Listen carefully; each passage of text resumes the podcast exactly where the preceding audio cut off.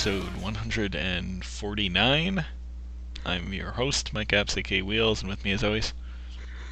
Uh, rated R superstar, Family Master, David Barney. And not mu- not watching much anything R-rated these days. Your managed pen, Michael Baker, Gajima no Yes. It was a wrestling joke. I don't know. no, that's fair. I just that's why I felt the need to point it out.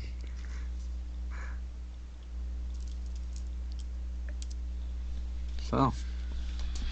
Uh, Oh no, the Miiverse service has ended. can't believe it. Which service? Uh, old Wii U service. There was also a 3DS version of it. Oh yeah, that's right. My reaction would be it was still around. Uh, it ended like two years ago. Oh, okay.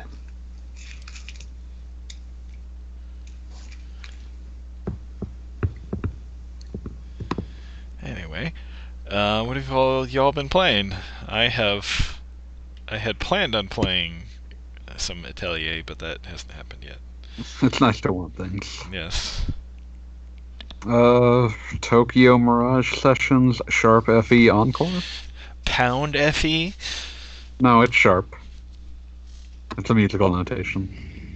It's only the pound sign because of an issue with different keyboards on the telegraph lines transoceanically.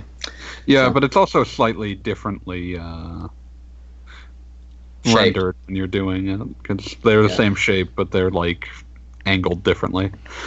Yeah. so the point is being that it's hashtag. FE. Octothorpe FE. Got a million of them. Oh, you're playing Xenoblade X. That makes sense. Yeah, but uh, that game fits quite nicely on the Switch. Sharp FE? Yes. Oh hell yeah. Looks great, plays great. I have no idea what content in it is new. Does it matter? Nope. Uh, I'm interested. Just as an academic situation of like, well, what did they add? But, you know, it it is fun. It opens. I forgot how quickly uh, Sharp FE opens. Like you're in a dungeon within ten minutes. Yeah, surprising considering it's kind of it's a bit persona-ish. It's just like here's a dungeon and your characters are like, "Yeah, we're going to transform." I think that a lot of it is to do with the fact that Persona typically has a lot of place setting of like this is what daily life looks like and this is what's being interrupted. But because the social sim elements in Sharp FE are much lighter uh, and don't connect to like a clock, it makes more sense that they don't need to like show you what daily life is being interrupted because they don't care as much about that. Sure. I think Pretty that much. that and in general the game is a lot more a lot less uh, realistic than Persona is. Which is a which is a weird thing to say given where Right. Persona right. But But here it we is are. much less interested in grounding. Yes. I wouldn't say realistic, but less grounded. Yeah. Yeah. I'm s- I still remember the start of Persona 4 where it was like over an hour before you actually got to the first fight because you had to see the main character moving into the new town and talking to somebody at a gas station and seeing his new room and things like that in high school experience.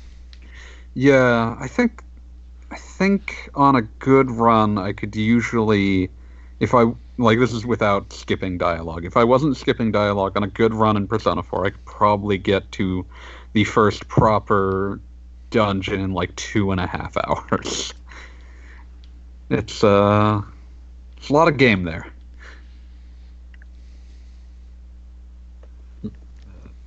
Yeah, uh, it's still really neat. It feels like the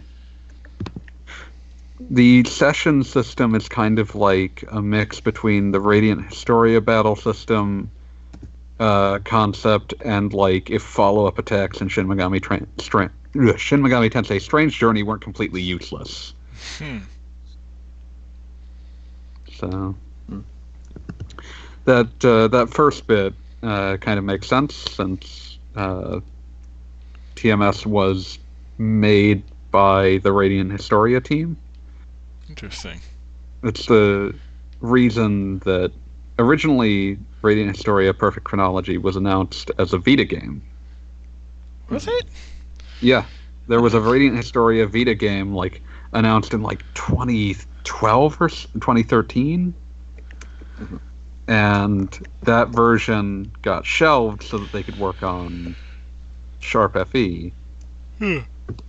And uh, when by the time they got done with it, they were like, "Hmm, this, making this on Vita seems like a bad use of money." And so it got brought back as a 3DS game. Hmm, making a game on Vita, not making any money? It's shocking. Yeah, Sorry, the I, I, I zoned out for a moment. Which game was this again? Radiant Historia slash Tokyo uh, Tokyo Mirage Sessions Sharp FE. Oh, okay. Radiant Historia. Okay, that was. Yeah, Okay. Japan like Genei Ibunroku. Check. Well, well, over here I've got um, Atelier Ryza on the Nice. Switch. So. Fun. Uh, that chugging along well. Oh, it's chugging along great. I think Sam and I have different um, concepts of what slow means in an Atelier game. Because I, I really didn't have as many problem or as much issue with pacing at first, and I can see what she means by picking up later on, though. Mhm. So, Yeah. Uh, I'd be interested to hear what your general feelings are on it as compared to some of the other ones you played, because people seem to like that one quite a bit. But it is a whole lot better than the Mysteria series. well, that's a That's not very hard. that's a good start. We'll go yeah, I mean that that is the the main point to be had. It is far better. So it's got uh, um, got some interesting things to its item creation, um, stuff like um, just being. Um, well, the first thing is you don't actually have a set number or or recipe or no you don't really have a set recipe for a lot of these things Hmm. you have a list of items that can be used to make it and you place them on the grid as you want or i say grid it looks a bit different and several of these items you can just choose multiple for, for multiple options Mhm. so um, it, it just works quite a bit differently Hmm. so it's um but i know just thematically it works it's just a really cute little game here That's good. Yeah. Sorry focusing on running around and trying to locate buried treasure There we go. I do like that the um, that the status menu instead of the standard um, layout for showing the party members, they have a photograph. Huh. Photograph of um, which changes as you add party members, showing everyone enjoy um, just having fun together.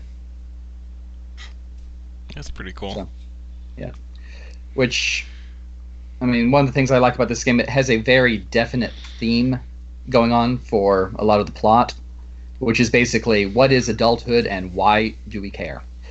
Um, and um, some of the individual plot, I mean, again, I could see what Sam meant when she said that some a lot of the character or a lot of the cast was pretty flat because a lot of the just a lot of the townsfolk are one step above random NPC hmm. which is not too normal for the series. But the major named characters are very interesting eh, with some of the issues involved.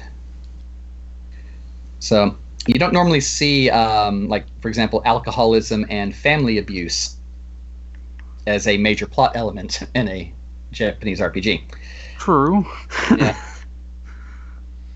So things like that. Yeah. Okay.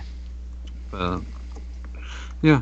Um, so wheels, how's your Xenoblade been going? Because I'm given to understand that's not the X is not the only Xenoblade you've been playing.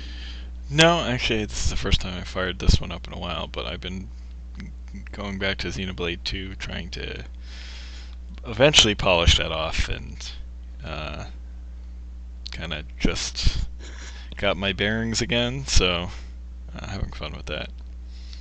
But I'm like 50, 50 no, 60 hours in, so um, by estimations I've seen, I'm like halfway through the game. I mean, So- halfway through the game means you know 50 hours away from the finish. So you're gonna do Torn Torna the Golden Country? I am. Oh, okay. So 100 hours from the finish. Listen, you chose this fate of your own free will. That's true. It's fine. It's all fine. It's, it's not bad to have a lot of a good game to play. Yeah. I do wonder what the odds are of this one getting the uh, Switch up port treatment. Xenoblade X. Yeah. Uh, I hope high because it'd be great to have a nice remaster of this, It'd be nice if people could play it. especially if they could increase the font size. That would be great. Well, now it would have to be on a smaller screen. They'd have to pretend to care. Yeah. Uh, let's see. Scar says uh, Torna is nice, but no Morag. Mm. But let's see. So yeah, we should probably eventually hit a question, but go play Yes. Tokyo Mirage Sessions so that it doesn't die in obscurity.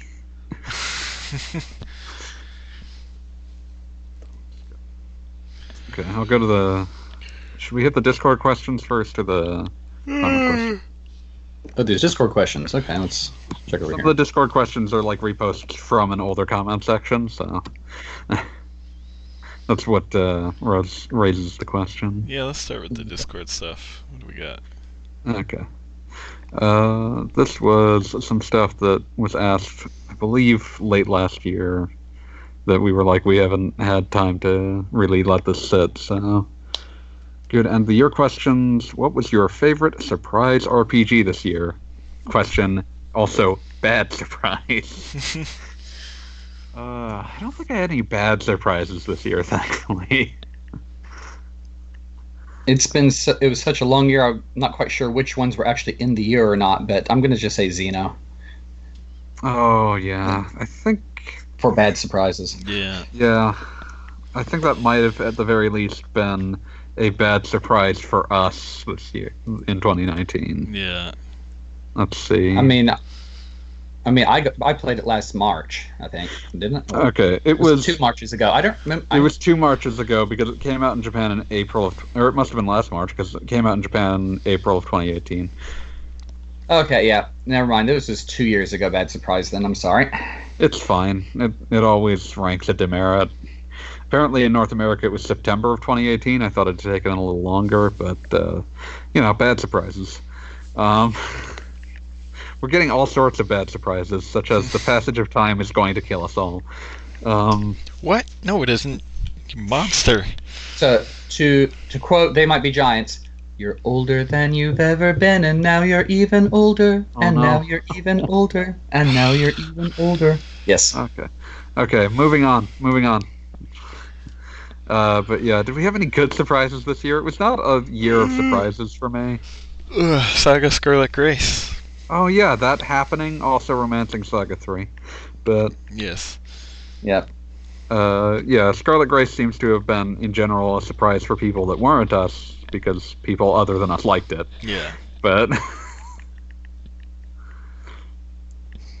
uh, Yeah, that was that was a nice surprise there. Scar says Byleth and Smash, which that's a that's a neutral surprise. Depends on who you're asking. That's a good surprise for me. Byleth looks fun. I'll have to try them out soon. Uh, Three Houses being as good as it is was a bit of a surprise. But I mean, they've all been good, but they're always like the past few Fire Emblems have been very good, but they they're all finding different ways to be good. It's interesting to me. Uh, oh, of course, Wheels is uh, mage. Um, for those listening at home, Wheels has jumped into Dungeons and Dragons: Chronicles of Mystara. Okay. which is one of the Capcom D and D beat 'em ups that was uh, collected about six I years remember, ago. I remember playing that in the arcade. It's a good game. One of the best beat 'em ups ever made. But let's see. I still remember the Displacer Beast boss. I remember playing this with friends when it first hit Steam, I believe, and Mhm. one of them played a mage. And if you haven't played this, the first of these two Capcom D and D beat 'em ups will pause when you use certain magic, even if that magic is useless. we got to the final boss, and he cast sticks to snakes like thirty times. hmm. I need you to understand how useless that is against the final boss. That did nothing. He was doing it just to troll the rest of us. In conclusion, sticks to snakes. Um, any trends in Very biblical. yeah, very. Any trends in games you saw this year as opposed to previous years worth discussing? I feel like most of it was just a continue. Like there, we haven't seen a complete paradigm shift in 2019. So Yeah. Well, we uh-huh. saw fewer new battle royales than we did the previous year. I think you just weren't paying attention. Yeah, that's probably true. Oh wait, no, Apex Legend launched last year. Apex? Legends launched. That JoJo's Bizarre Adventure one for Japanese arcades launched. That's not a real thing. That's absolutely a thing that happened. it's apparently terrible, but I just think it's really funny for it to exist at all. So I mean, of course, it's pretty terrible, but is it fabulously terrible? Uh, it nails the look of JoJo, but it doesn't have that fabulous soul, so. Uh, Daga Kotowaru. But. Uh, let's see. Um. But yeah, I, I don't think that there were any. Like, trends, I would say, usually come in more like three to four year increments, so. mhm. I don't think there was anything that I could say definitively now happened in 2019 that feels like a trend worth commenting on. Like even those battle royales, like those have been slowly pumping out over the past few years since Player Unknown. So Hmm. Mhm. the patient zero and the worst. Let's see. Uh, RPG remakes and RPGs for PC seem to be doing well. What's a game you'd like to see remade, remastered for PC next, and why is it probably not going to happen, and how mad are you about it? Uh, most of the things that I would want to see remastered, I probably w- couldn't see being specifically PC centric. So, Hmm. I mean, um, one of the games I could think of was originally PC Engine anyway, so um, which I know is not the same as. it's Linda Cube time. Of course, hey, you already knew what it was going to be. However, that would just be a really bonkers game to try and. Oh, I really want to see that show up on whatever. Uh, like but I hey, just want- we, we are getting Hero Must Die yeah, in America, anything's possible. which I would never have in a, million years have thought possible. In which that reminds me, I need to just write up an impression really quickly, like tonight or tomorrow. We're getting Um, here. We're getting Hero Must Die. We're getting Moon Remix. I mean, Which is another like what the hell moment. yeah, like anything could happen. Let's see. Uh. Yeah, like so, you know, hope springs eternal for Linda Cube. I feel like the biggest issue that would have is just like finding a company willing to fund that in this day and age, like for what audience they would be willing to fund it for. But Well, I mean, it's got a really interesting premise. It's got some really bizarre challenges, a really cool world. I mean, they would definitely have to upgrade the visuals again, but they they did that previously anyway. Yeah, I mean,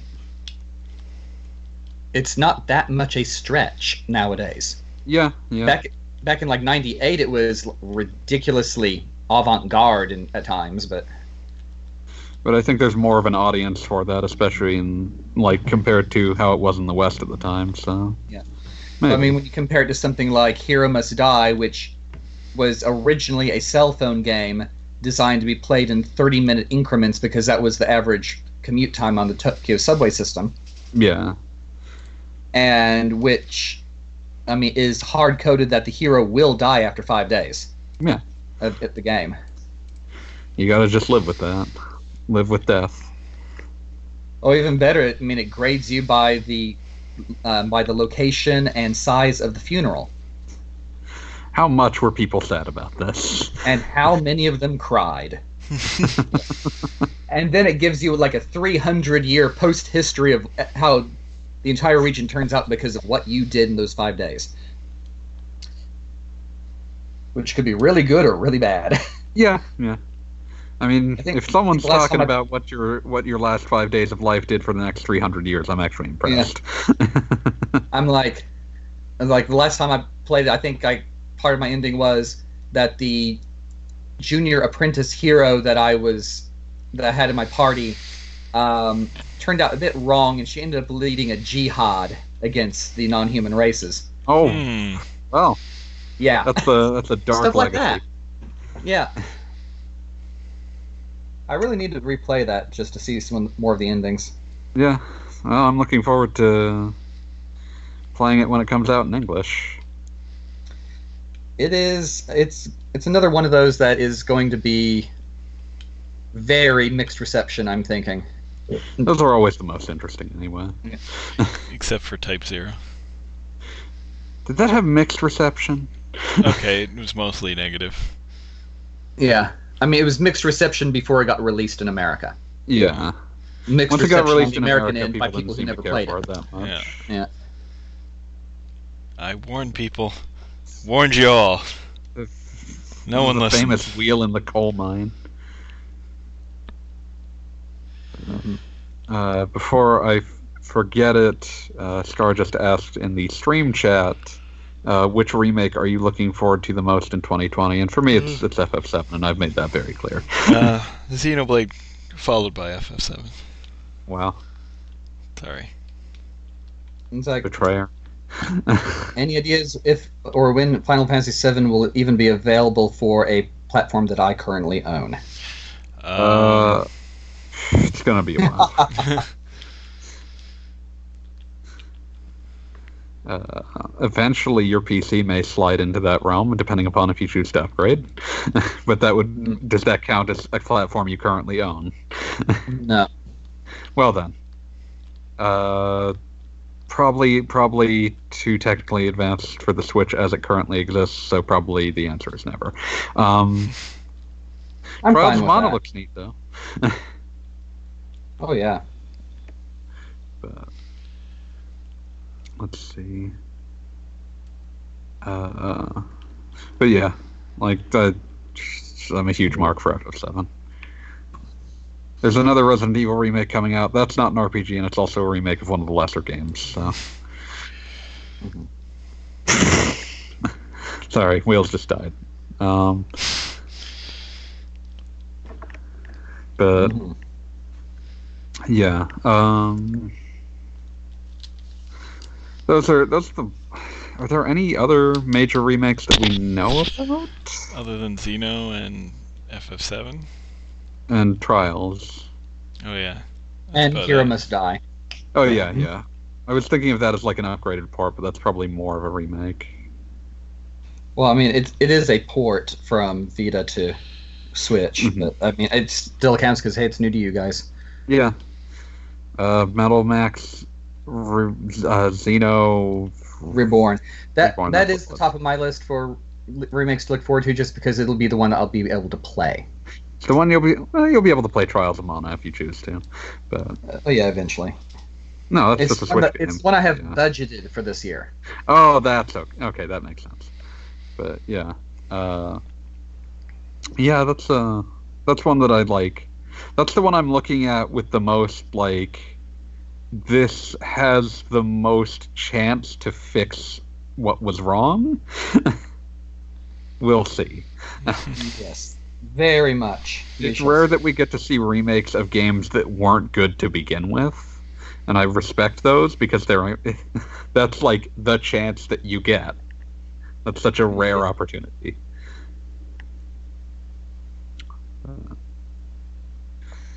Yep. And of course, my uh, I mean, I already posted my demands as they are for that The series. demands. Yep. Starting off with bring back Pochi, but hey, wait a moment, that was literally the very first thing you guys mentioned when you announced this. So let's pet the puppy, please. That was a really wise thing to like lead with. I'm not gonna lie. Yeah, because I mean, e- even before I had a better idea of what the game was like, my first reaction was, Pochi is a poster on the wall of the base, and that's it. That's not good enough. Pochi is an important boy. That that was my literally the first clue that things were not right in Denmark. hopefully, hopefully. hmm Let's see. Uh, uh, let's see. Another of the questions from the Discord. What is a good indie RPG you've played this year and want to shout about? Slay the Spire. Oh. Yeah, that's a Wheels game. That is a Wheels Oh. as hell game. Roguelike plus deck building card game? Yes. Just for the Wheels is in the audience. Yep. Uh, that and Moonlighter. Oh, yeah, that looked neat. It's pretty fun. Wheels, that was a bad use of your coins. Shoosh. But uh, yeah, uh, that uh, Moonlighter continuing that uh, small but uh, continuing in the indies subgenre of RPGs that are uh, like half shop ownership sim. Mm-hmm. In other words, a lot of the ones that I like. Yeah, no, that's super neat, and it's nice to see that continue, even if only, essentially only in the indie space, but still a healthy part of the indie space. Yeah, because the Atelier series has kind of moved beyond that particular, Yeah, Yes. like six or seven games ago, yeah. nine games, almost nine games ago. Yeah. Wow. Yeah, I think Totori was the last one that had uh, anything like it with the Adventure Guild board. Oh yeah. Of course, I haven't I haven't actually played much of Meruru, so I couldn't tell there. It, it may have something similar. Maybe. One day I'll get around to these games. Go for it, go for it. yeah, I just I need And Rise money, is good too. But, uh, yeah, I haven't played any indie RPGs this past year. I don't think. I Played played, some, but none of them were new. Uh, let's see. I'm trying to think of like indie games I played and if any of them count. Uh, this was. This one has RPG in it. Uh, it was a weird little, like, at le- clearly at least partly Kunio inspired Russian developed beat 'em up social sim RPG called the Friends of Ringo Ishikawa. Okay, that's an interesting. Hmm. Very strange game. It is like imagine like Kunio Kun, so like River City Ransom, that sort of setting, except a game actually about a delinquent who ri- whose life is going nowhere and who and like the walls are starting to close in because they're about to reach graduation age. Mhm. Very strange game. Interesting. That's strange. Yeah, strange. Very strange. Uh, Scar asks if anyone played Indivisible. I'm waiting for the Switch version. Hmm. Same, mostly. Although it is on Game Pass, Yeah. for those interested.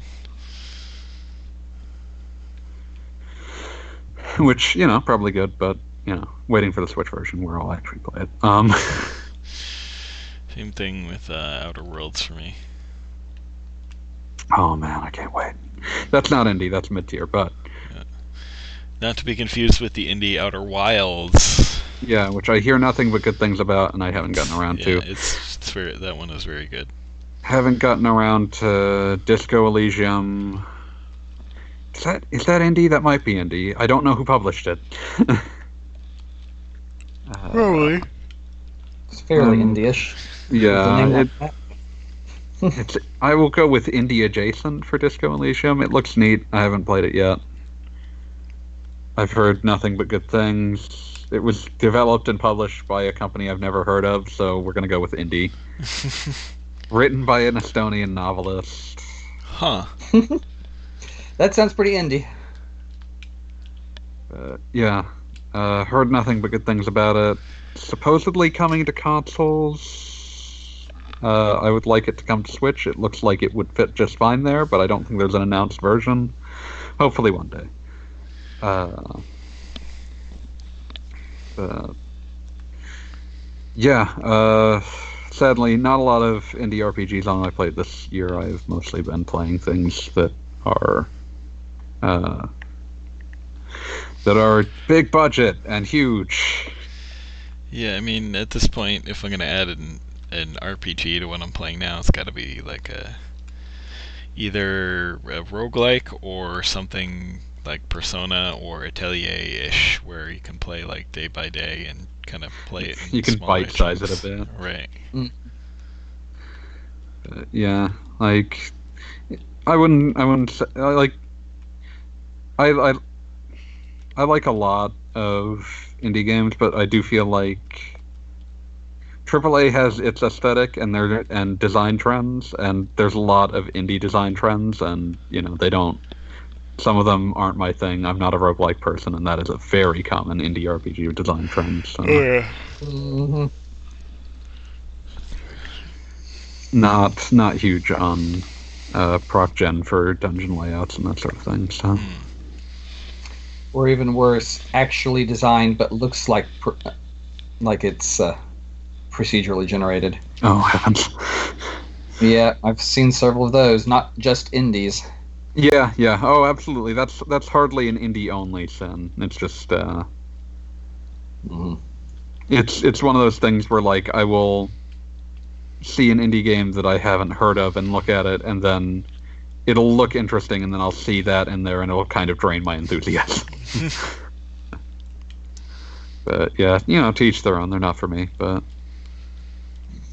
uh, there's there's definitely ones I intend to get around to, like Moonlighter. Uh,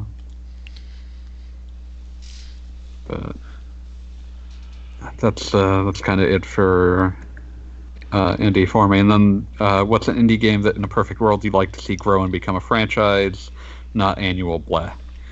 Uh, Dead Cells. know, I mean, want Yeah, more like is that. practically annual, so it's not necessarily a bad thing, but they've got Yeah. to back it up. So But I, I feel like that becomes even more unfeasible for an indie studio. There's just not uh, enough ability to serialize work in the right fashion. let's see. Well, Knights of Pen and Paper has three games now, so I think that already counts as series. Yeah, Um, first, I like to see. Um, well, I know, I know. Uh, Quest for Infamy is supposed to have a sequel eventually, eh, and um, Heroine's Quest. I would love to see more on that vein. Is there any indication of uh, Hero U getting a? We can hope, especially since there were there were a lot of potential plot threads left unused in the first game. hmm That was just something that I thought of. That's like that's that's indie. and That's something that sounded interesting. Need to get It's- around to that. Yeah, it's hard. It's hard to define exactly if it or its level of indiness since it's actually made by the original designers of the first series. I would say it's indie because it's not like they have a publisher backing a big publisher backing them at this point. True. And Like- one of these days, I would love to hear the exact legal story involved there, since it apparently was so epic that they enshrined their lawyer and the lawyer's dog as statues in the Hall of Heroes. Okay, yeah, no, I have some questions there, and I would imagine there's many documents that tell why they can't tell you them, but hopefully Yeah. one day. Let's see. Uh, but yeah, I'm trying to think of like I'm sure Wheels would play expansions to Slay the Spire until he's dead. You're not wrong. But yeah, Yes, I, I would enjoy much more of that. That and Dead Cells are kind of my two like roguelike jams. Rogue Jams. Rogue jams. Yeah. Uh, just Okay, just in general. and, um, talking about jams, okay, Barkley shut up and jam Gaiden. Oh man, that was that was an indie thing that I played. This oh man, I That never was- that was found. about as indie as they got. yeah, poor Barkley too. There's so many good ideas in that demo that they can't really fix, but I liked what I played. I do need to find someone to play the tactical RPG basketball minigame that they also released that can only be played two player because no one ever had time to program AI for it. that sounds so much like Tales of Games. Um, Mhm. Yeah. I mean, I'll to- I, I, I told you about the time I I actually met the guy at TGS, right? Oh man, I met the I met at least one or two of those two of those crazies at a PAX once, but I don't think I heard about your story of meeting them at TGS. Oh, it was just the one guy. I don't remember his name, but he was showing off um, the second game. It was the crazy gun game. Oh, the gun breeding system. Yes, the gun breeding system where I got him to actually figure out for me the longest possible name for a gun in that game, and it was like ridiculous. Um, ending with uh, um, Nantika kind of of nothing but rap and country because those were his favorite music types. oh yeah. I mean, it was a game where you had a, a bee, a gun that shot bees that made hives in, out of enemies to shoot more bees at other enemies. Yeah, like that game was like if they ever like completed it was going to be a balancing nightmare. Like the And that was concept. the point. Yeah, like they they had issues with like a big gelatinous cube spell. which uh yeah that that kind of sums up the whole affair really uh Yes, well, um, the, this guy this guy was so indie that he was philosophically against the concept of name cards, Huh. uh, Japanese calling cards and stuff like that.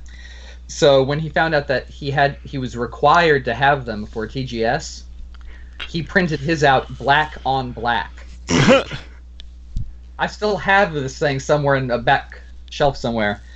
Um, but yeah, you can't read it unless you hold it to the light just just right. i pl- i when i was when i saw them at pax they had a uh they had like so uh the f- let me pull up the full title of Barkley 2 because this joke doesn't make sense unless you know its full title.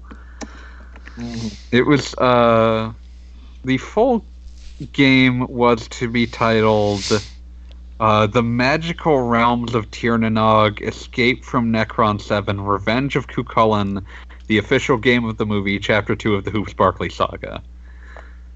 Yes. So when they uh, presented at PAX, they had taken part of that title and badly transliterated it into Japanese and then back into English. Oh no! So the thing was labeled Barkley to Quecklin No Vengeance. and well, considering how weird Kukulin is, yeah. yeah, it was but it was spelled with a Q, which was amazing. And at that time they were just working out the character generation system, which in the demo that you can play is still there. It is a uh it is a long like personality quiz given to you by a wizard Mm-hmm.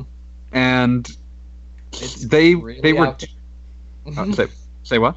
It's really out there. it's really out there. It's crazy. It has like uh It has like personality quiz questions that are like having an argument with your father about jock jams, but it has a uh, what what they were doing at the time was they were doing that, but with someone actually like dressed as a wizard asking you the questions that would be in the game, and when you finished, they would give you a like code that you could that they intended for you to be able to put in the final game to just generate based off of what you had answered in person.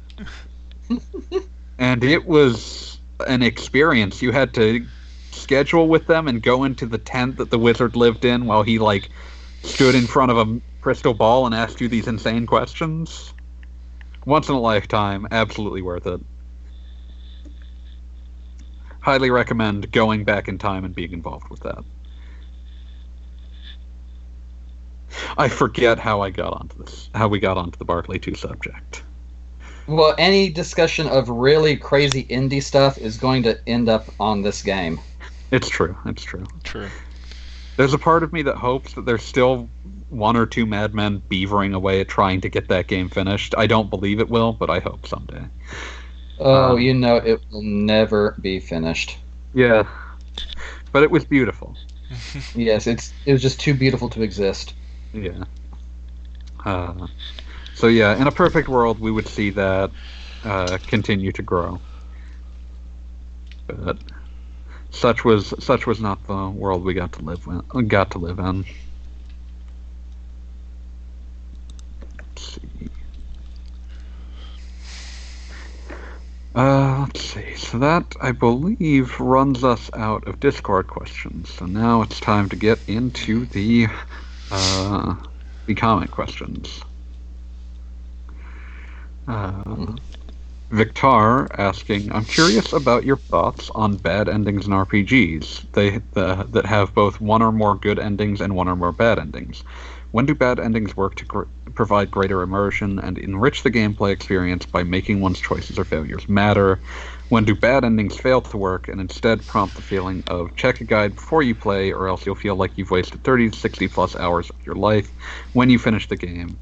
Is there a middle ground between these extremes, and if so, what does it look like? I feel like the middle ground between those extremes is neutral endings, and those are never satisfying. No. Ho- However, I will say that the indisputable bad ending for Shin Megami Tensei 4 um, Thematically which- I mean, appropriate. yes, which is completely avoidable with a just a save right beforehand. Um, Yeah. The one where you literally render all existence to null. Good times. Wheels did this, didn't Oh yeah. Oh, we all did it. Yeah, come I on. didn't actually. You didn't? No, You didn't embrace the nether? I don't have enough nihilism in me. What can I say? Okay. I didn't think they'd actually do it, to be honest. Yeah, me neither. you, the game called your bluff, I guess. Uh, yeah. Yep. Uh, I feel Well, more satisfying than actually trying to get to the neutral ending in that game. Oh yeah, no, that's that's a giant pain. Uh, I do like. I feel like that's that's something that's worth keeping in mind is that the the more the player is thinking about and metagaming their ending, the less immersed they're going to be. So like, I think that when you do do that, if you don't make the uh, ending reasonably achievable without planning throughout the entire game, you've kind of doomed yourself to that. You kind of have to accept that that's the design you've gone with. Mm-hmm.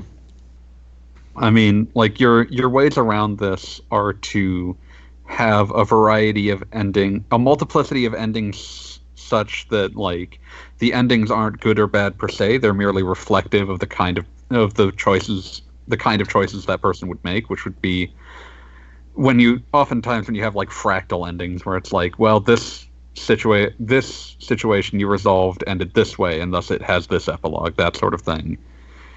Or you Yeah. just you know have endings that you can sort of quickly get to from the end of the game. Yep. So either you've got really oddball random stuff like Chrono Triggers, where on a New Game Plus you could access most of them within an hour. Yeah. Or something like Nocturne, where it's like you can say, okay, we got lots of bad endings, but what is bad? What truly is bad? Find your reason. Or whether what truly is good, because none of these endings seem particularly good, except for the one where it turns out to have been all a hallucination. Or that's not quite reset exactly how it all. happened. But, yeah. That's always kind of like that's always kind of the weird thing about SMT endings is the quote unquote neutral ending is always the good ending. But except for It's only neutral in the sense of law, lawful and chaotic, not good versus evil. yeah. The only the only one that breaks that is 4 Apocalypse because that doesn't have that kind of neutral ending. Ugh. But it has uh, it definitely has a good ending, and you know exactly how you're going to get it. In stark contrast to Shin Megami Tensei 4. But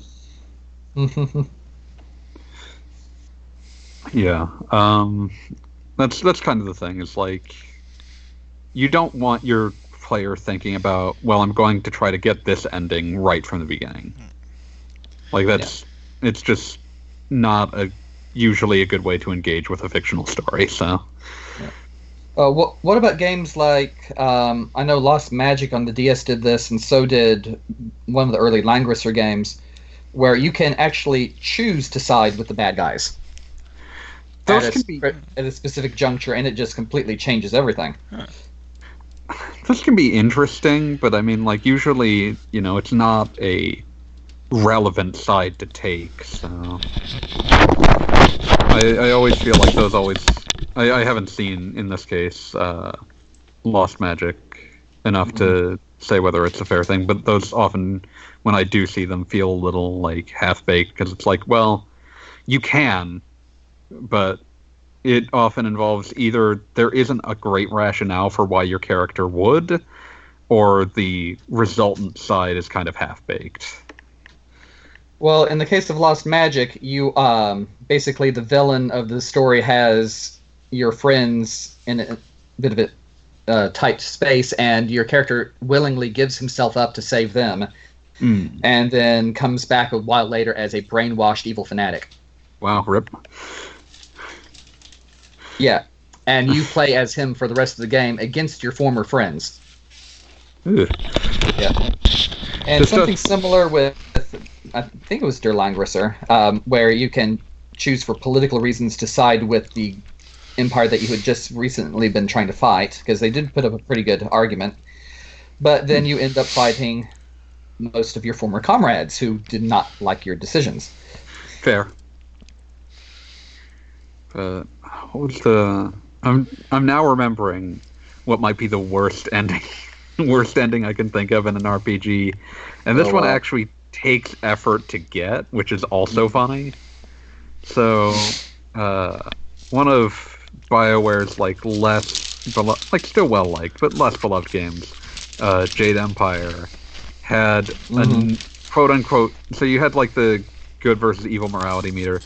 You also had the option of getting a quote unquote neutral ending that mm-hmm. took a lot of work to get because it required you to get deep into a dialogue tree with the final boss and essentially agree to let him kill you for some reason. and like but like leave behind like a legacy where you're treated as the hero of the world even though you just let the villain sort of do whatever he wants very strange i have no idea why you would ever want it it takes work to get because again you have to dig deep into the final boss's dialogue tree and choose options that don't make a lot of sense for any playstyle It That sounds more like an Easter egg ending. Yeah, like it's weird because, but like it has epilogues as much as any of the other endings, which makes it weirder. So I don't, I don't get what they were go- going for there. Very strange.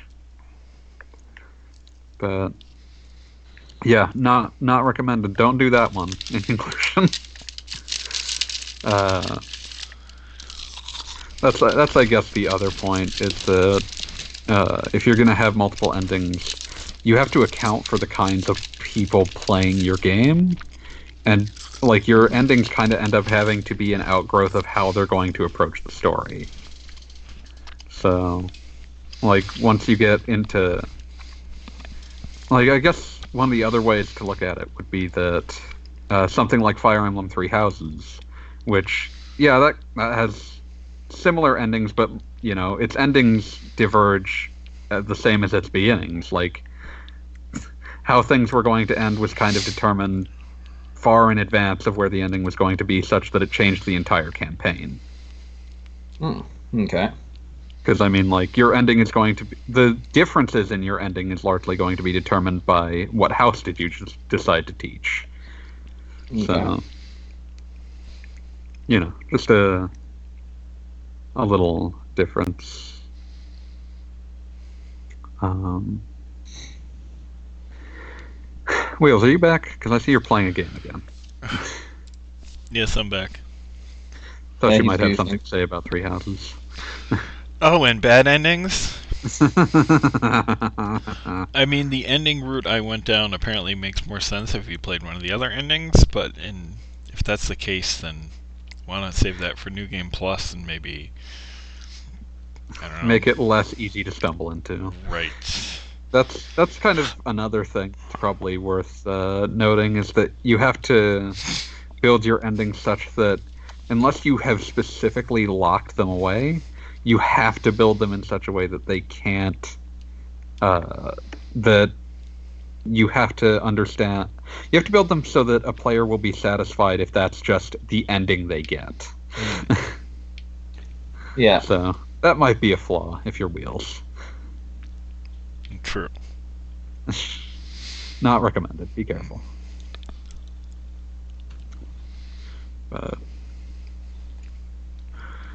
yeah, so that's that's kind of the that's kind of the set of things. If if you're gonna have drastically different endings, make sure that the play like the irony, of course, is that if Wheels had chosen any other house, he wouldn't have even had the chance to get that ending. True. Poor, there- poor. There is no other choice. It's the it's the house I chose to. Um, but yeah, uh, I, I feel like you have to be. There's a lot to take in with endings, and endings are almost always the thing that the fewest people in a game are going to see, and therefore tends to get less attention than a lot of people would probably have liked in terms of people who were making it. So. Uh, you know, but then again, like uh, the end of the question with Victor asking, is there a middle ground between between these extremes, and if so, what does it look like? I think it does kind of look like Three Houses, where it's like, well, none of these are entirely happy because you absolutely had to kill the other house leaders. So that's a bit of a shame. But you know, that was something that you knew had to happen when you realized you were playing a Fire Emblem game that was going to end with warring factions, and you picked a side right at the beginning. So it doesn't come out of nowhere. It's just, and you know, all of them could be a best ending depending upon who you were talking to. Like, what was your favorite person? Who did you want to see triumph? Who did you want to see meet their goals? Who were you fine with not seeing where their story was going? and the answer is it's Blue Lions. You're fine with not seeing where the Blue Lions are going. Nerds. Um, Excuse me. You say that with pride. Yes. no, listen. Every nerd is just looking for the lower nerd on the lower lower nerd in the social strata and who they can in turn shove into the locker. The the term is pecking order. Listen, we have many different terms for it, but they all mean the same thing. Uh, Scar saying Dimitri looks great after the time skip. Uh, probably, but I don't care. I'll probably play his route eventually, someday. After I play, after I, sometime after I've finished Black Eagles and Golden Deer, and after I've, you know, dealt with the frickin' sewer dweller house. uh, but yeah. Uh, let's see. moving to the next question, Budai's got some nice quick ones. How often do you replay games? Eh, not terribly often. There has to be Depends a, on the game. Yeah, it definitely depends on the game, and it like usually it's like what what feeling am I attempting to recapture? What mood am I attempting to get hold of? So, And like I've in, in recent years, I've replayed several of the Saga games, mo- several of the Metal Max games, um, Maple Stories, both of them, um, the DS and 3DS games, nice. and stopped the 3DS game after I remembered exactly how awful the platforming section in the pyramid is. Mhm. Ye- do not ask me. Um, Oh, I'm I'm perfectly fine not asking. I'm terrified. Also, Wheels is in the process of making the worst choice he's made all night. For those not watching, he has booted up Donkey Kong 64. yeah, I like Donkey Kong 64.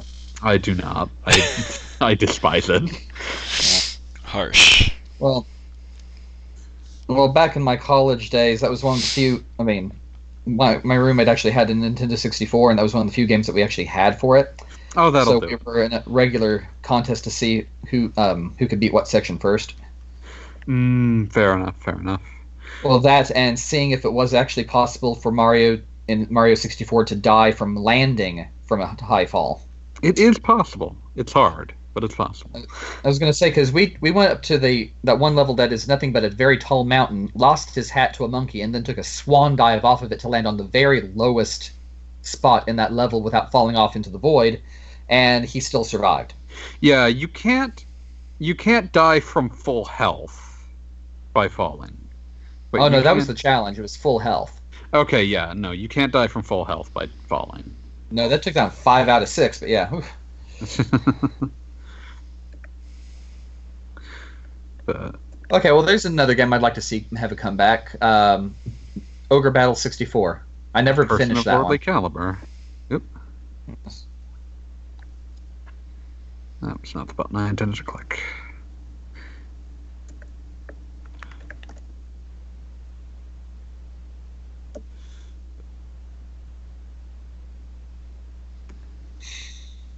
Yeah. Uh, just uh, we may have a surprise guest visit by Eric RPG. So let me uh, just add them in. Boop. Add. Okay. Uh, but yeah. Um, Wheels has gotten cold feet at Donkey Kong 64's file selection screen. Uh, No, I just dozed off for a second. yeah, it is Donkey Kong 64. Um, yeah, but Okay, well- Well, different example on endings. Some a lot of the earlier Atelier games Mhm. had multiple good endings. Yeah. I mean, Marie's main bad ending was you fail your basically you fail at Alchemy Academy and you get fired and you have to leave. Yeah, it kind of straddles the line between like a game over state and an ending. Yeah. Whereas one of one of Elie's more memorable endings was actually um, barely barely hidden possible lesbian romance angle. Hmm. So I've heard there was a pie ending in the Rorona game. of course there was. Rorona's obsessed with pies, so that would make sense. Welcome, Eric.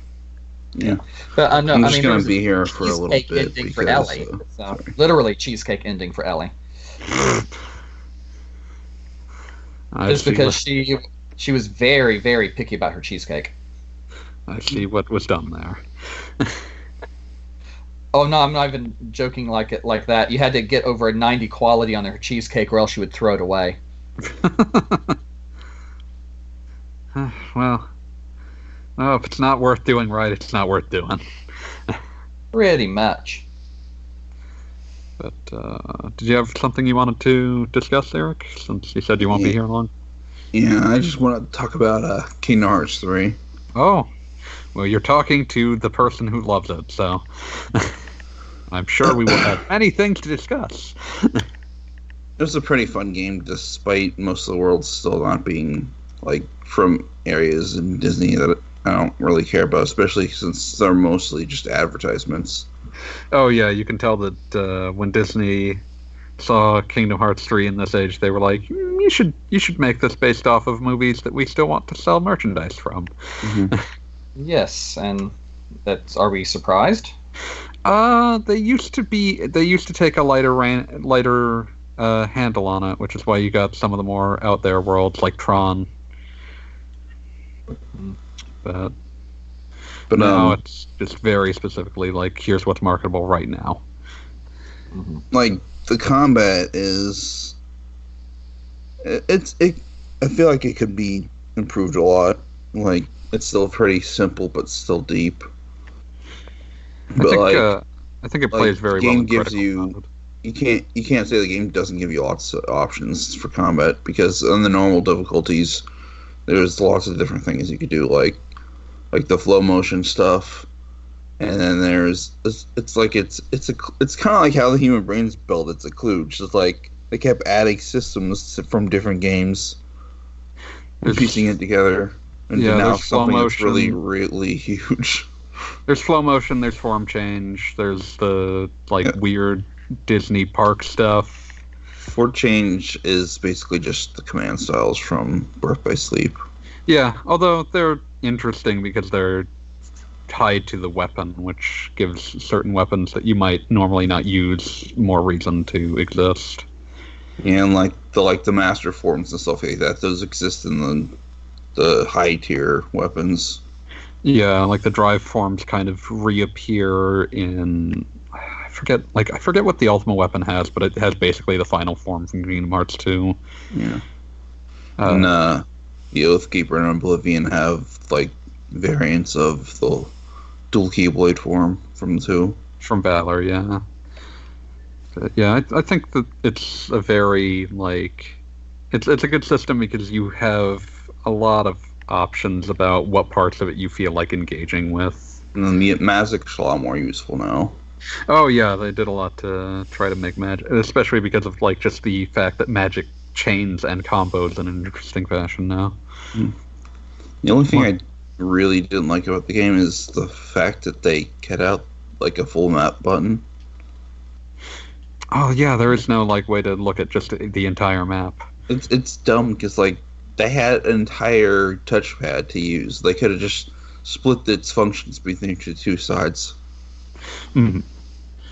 Yeah, I understand why they didn't do that because that always the touchpad making extensive use of the touchpad feels or any of the you know um, buttons on the undersides of the L are on the left right analogs. oh L three and R three. Yeah, you would think they would map that to like R three because I think they've done that in the past. But yeah, one day I'll get around to Re Mind. Like even a section on the Gummiphone, as cumbersome as I might have been, would have still been preferable. I still can't believe that game has like the loading screens be like Twitter posts for an in-game Twitter that you can't actually read. I also think it's funny that uh, Sora doesn't know what a smartphone and since It's been like 11 years since he was in a game that where they existed. Yeah, like it's it's been too long. Smartphones didn't exist when he was last in a game that moved the timeline forward. I suppose Dream Drop Distance did, but then he was asleep most of that time. So Other aspects were that were lazy were um, Phil not getting any voice lines at all. I think that was more just a case of getting Danny DeVito to come in at this stage. But Yeah, like they did say in the Japanese version, it was because his voice actor died. But Oh, like that only that only makes be sense dead. for that version. well, it's one of those things where like they're not going to record lines in one version, not the other, which is the other thing.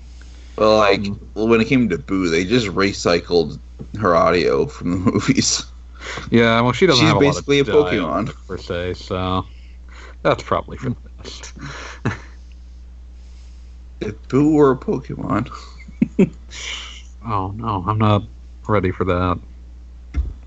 but um, once you beat the game, you get an ending, and all I can really say is, well, are they actually more willing to do Final Fantasy's base universes now?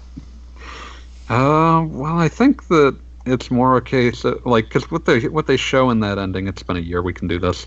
Uh, what they show in that ending is from Verum Rex. So technically, yes and no. So as long as they're original characters. yeah, although they they there do seem to be Final Fantasy characters in Re Mind, so apparently they can get away with it in DLC. um, that's another thing that kind of is a sore point for me. Is like it's thirty dollars, and it feels like it's just a collection of some fights and then the epilogue to the game. I have no idea. I'm looking forward to finding out, but I don't know when that will be. And like, there's like at least three super bosses in the DLC. Oh, that's what I'm looking for. So But um, I kind of wish that New Game Plus actually worked like a New Game Plus. what does it do in that one? I haven't messed It, it basically it just much. lets you keep your keyblades. That's it. I mean, that's good if you got the ultimate weapon, but I really just want to noodle around with New Game Plus and Critical Mode at some stage. I played a bit of Critical Mode, but not a lot.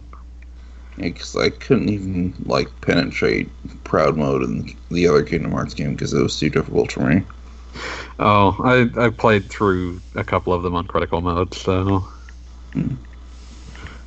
that's uh, that's something I kind of fiend for. that was nice But uh, value add and patch. oh yeah, since the last time I actually beat Romancing Saga three. Nice. Hmm, good. Enjoy the final boss. Yeah, Um, Once it stopped enjoy crashing. crashing. I had to die at least three times before I got it right because it came down to using the right formation and just not going all in on the Shadow Servant. I I saved those for certain um, phases of the moon shifting. Mhm. They di- usually didn't last long because it's some of his attacks kind of negated after a while. Mhm.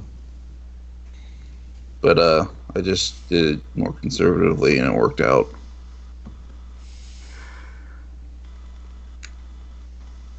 But um, I don't know when I'm gonna get around to playing more Scarlet Grace, or if I should just play two first. Eh, they're both good choices. And they're both very different choices. So Scarlet Grace probably longer, but But um, do you have any questions that I um you covered that I might want to be able to provide answers to? let's um, see. greatest game you didn't pay for? Greatest game I didn't pay for. Hmm. Um, I'm probably gonna have to say. I don't know if it's greatest, but it is one of the better games I played that I didn't have to really pay for. Would be Control. Oh yeah, supposedly that's very good. I need to get around to that someday. I've gotten a lot of like games as gifts that uh, technically I didn't pay for them. I kind of wanted to sell it, but um, there's DLC on the way, so I'll just hold on to it until that's out. so it worked. but yeah, trying to think of like games I didn't pay for. Wheels, you got any of these? Uh, what is it again? Greatest Final games Fantasy you didn't pay for. wow. Uh, No, I don't hate ten either. It's just Mm. lots of other people do. Like me. Uh, Xenoblade Chronicles 3D. you didn't pay for that? I got a review copy. Oh, that's the that's the trick. Yep. Yeah, I could say that too. I guess. Yep. Yeah. Although I sold it so I could buy stuff. So Right. the definitive edition's coming out. That's why. That's like the ne- that's like the Negaverse version of paying for of not paying for a game. You not only didn't pay for it, you made a profit off it. a light one, but still. But- I mean, there's still the the time. I original mean, copy soon too. Mm-hmm. if we're if we're counting negative income on this one, there was a time where I bought two lucky bags from the store in Japan, sold back three out of the four games, and made a 500 yen profit. Nice. Yeah. And so technically, Dragon's Dogma cost me negative 500 yen. Yeah. That's a good game to get for negative Uh, 500. I can I can mention Resident Evil Six, which I got with my purchase of DMC. I like that game. Uh, the only thing I don't like about um, Resident Evil Six is that it just tried to do much to do everything. Yeah, it's it's a bit of a mess, but it's a fun mess. That was back in the three PS3 version. Yeah. Me and Wheels played a couple chapters of the Xbone version, I guess. We need to get we need to play more RE6 one day. Yeah.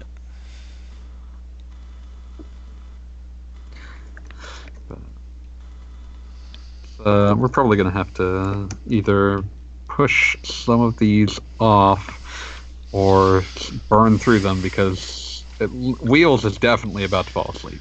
Um, Mhm. I'm good. Well, I, You're about do to have a- fall asleep. I do have an answer for the next one. Okay. And say, what are some clever references that you have seen in RPGs, either to other games or to real life stuff? hmm Um, so th- most of these are from the really uh, meta type games, like um, the Sergeant Frog RPG, mm-hmm. um, where yeah they, they will just make random Dragon Quest references. That makes sense.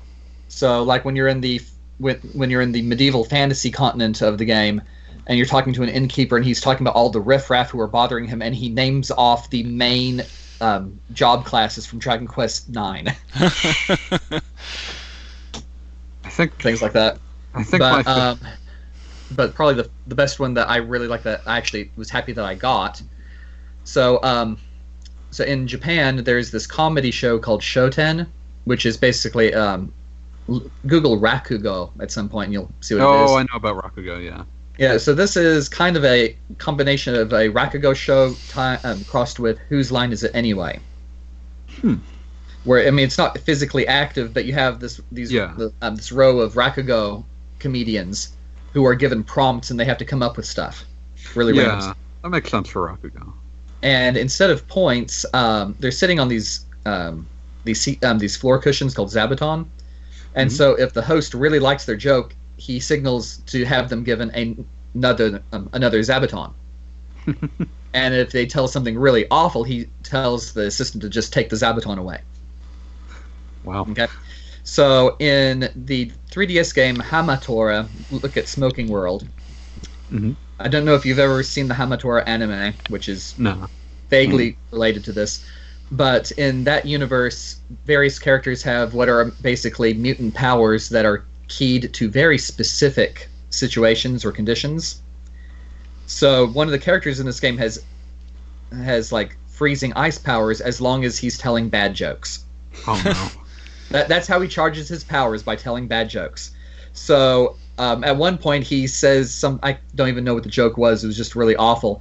And the main character just looks at him and then looks at his friend, the uh, pro wrestling fanatic, and says, "Okay, take his zabuton away." I'm just like, I got I got that joke. I got it. Yeah. All right. That was fun. Okay. That's always fun. Makes absolutely no sense to anyone else, but it was a good joke. I'm thinking like my favorite, like this isn't necessarily the most clever, but it is my favorite, and it's basically all of the 80s Japan references that I could get in Yakuza Zero. My actual favorite of those being one that I had to do research to like get what the sub-story joke was, but the joke itself is really funny. So uh, there is a sub-story you can do in Yakuza Zero where you're playing as Majima, and he is like just talking to a guy in a bar who's like asking him questions about what he thinks need like what he thinks needs to be done in order to make sure that the economy stays strong.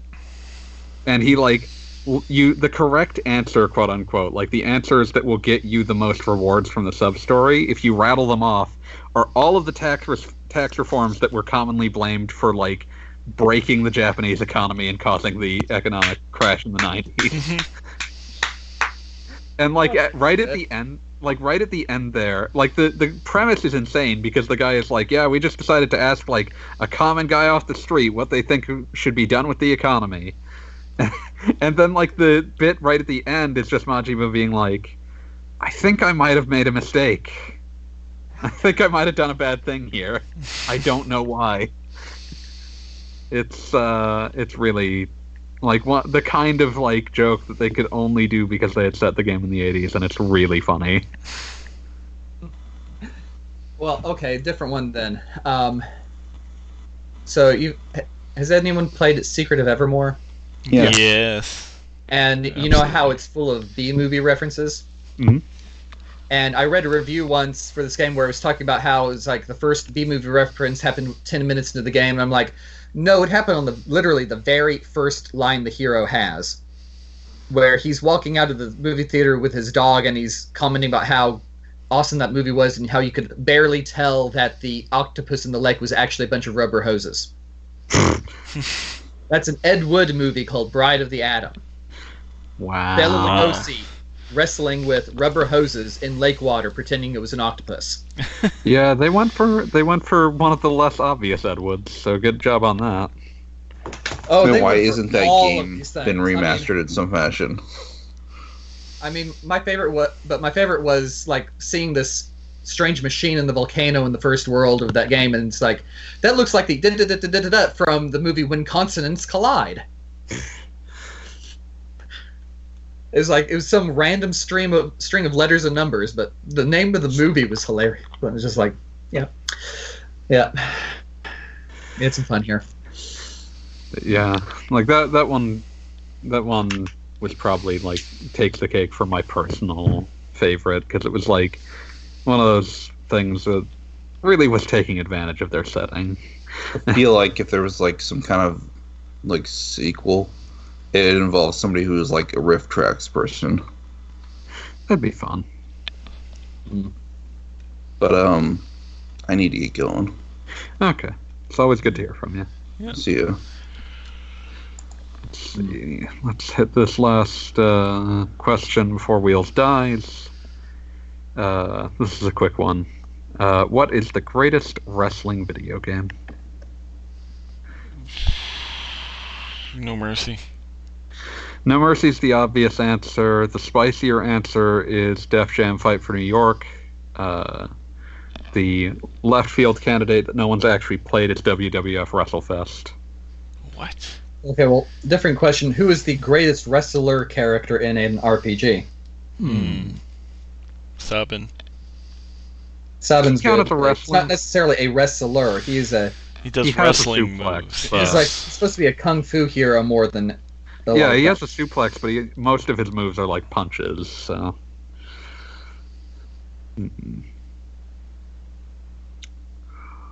Trying to think of games with wrestling characters to. Hmm. Well, there was the character in Chrono Cross.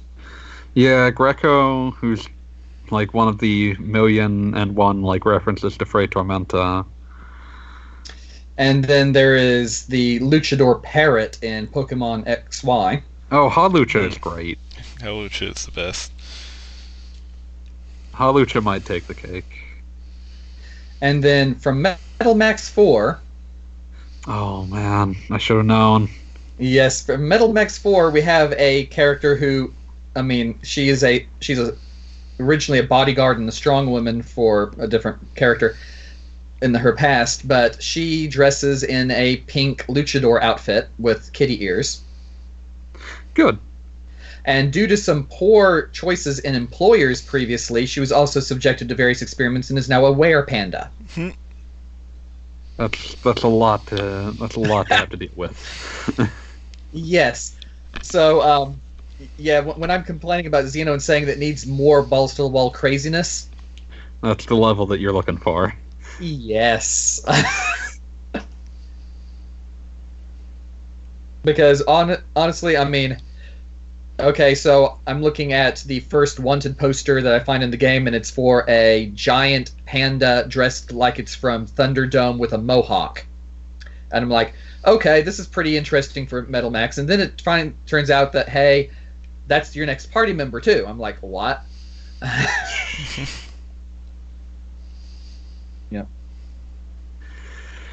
But yeah. In conclusion, Uh, if you want to see some Technos Japan before it died nice sprite work, go look up WWF WrestleFest, which was an arcade only game made by the Kunio developers.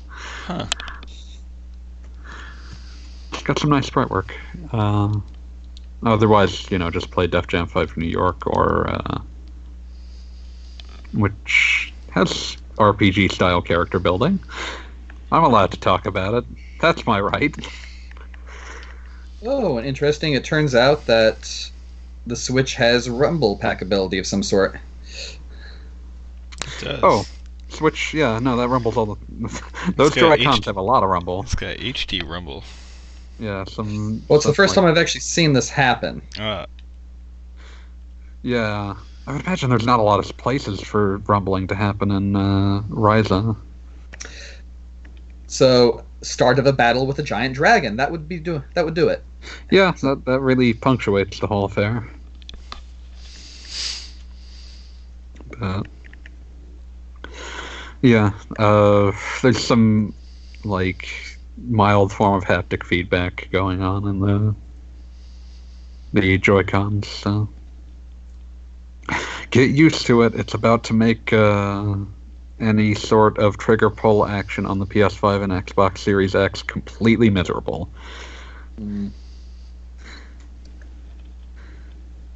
But let's see. But yeah, that's uh, that's that's all our strong wrestling video game opinions. And Wheels will one day play No Mercy again, and there will be no mercy. But otherwise, we should probably close down because Wheels' brain has shut down to all but basic uh, functionality. And I need and I need to put the Switch into the dock before it dies. So, mm. That's fair. okay. Catch up, guys, later. Okay, Alright. see you later. Okay, Hey guys. Well, that's as good a signal as any for us to start closing out. Uh, as you can tell by this uh, this entire harried affair, uh, send us questions on the Discord or through the comment section, or even shout them at us while we uh, record, and you may get you may get them. Uh, Wheels may also antagonize you about your favorite RPG series if you do this. Uh, Only if it's Breath of Fire. yeah, Only if uh, you antagonize him back. Oh, don't worry, he would he would probably pick that fight anytime anyway. uh, but yeah, questions in those usual places. Otherwise, see you, space cowboys. See ya.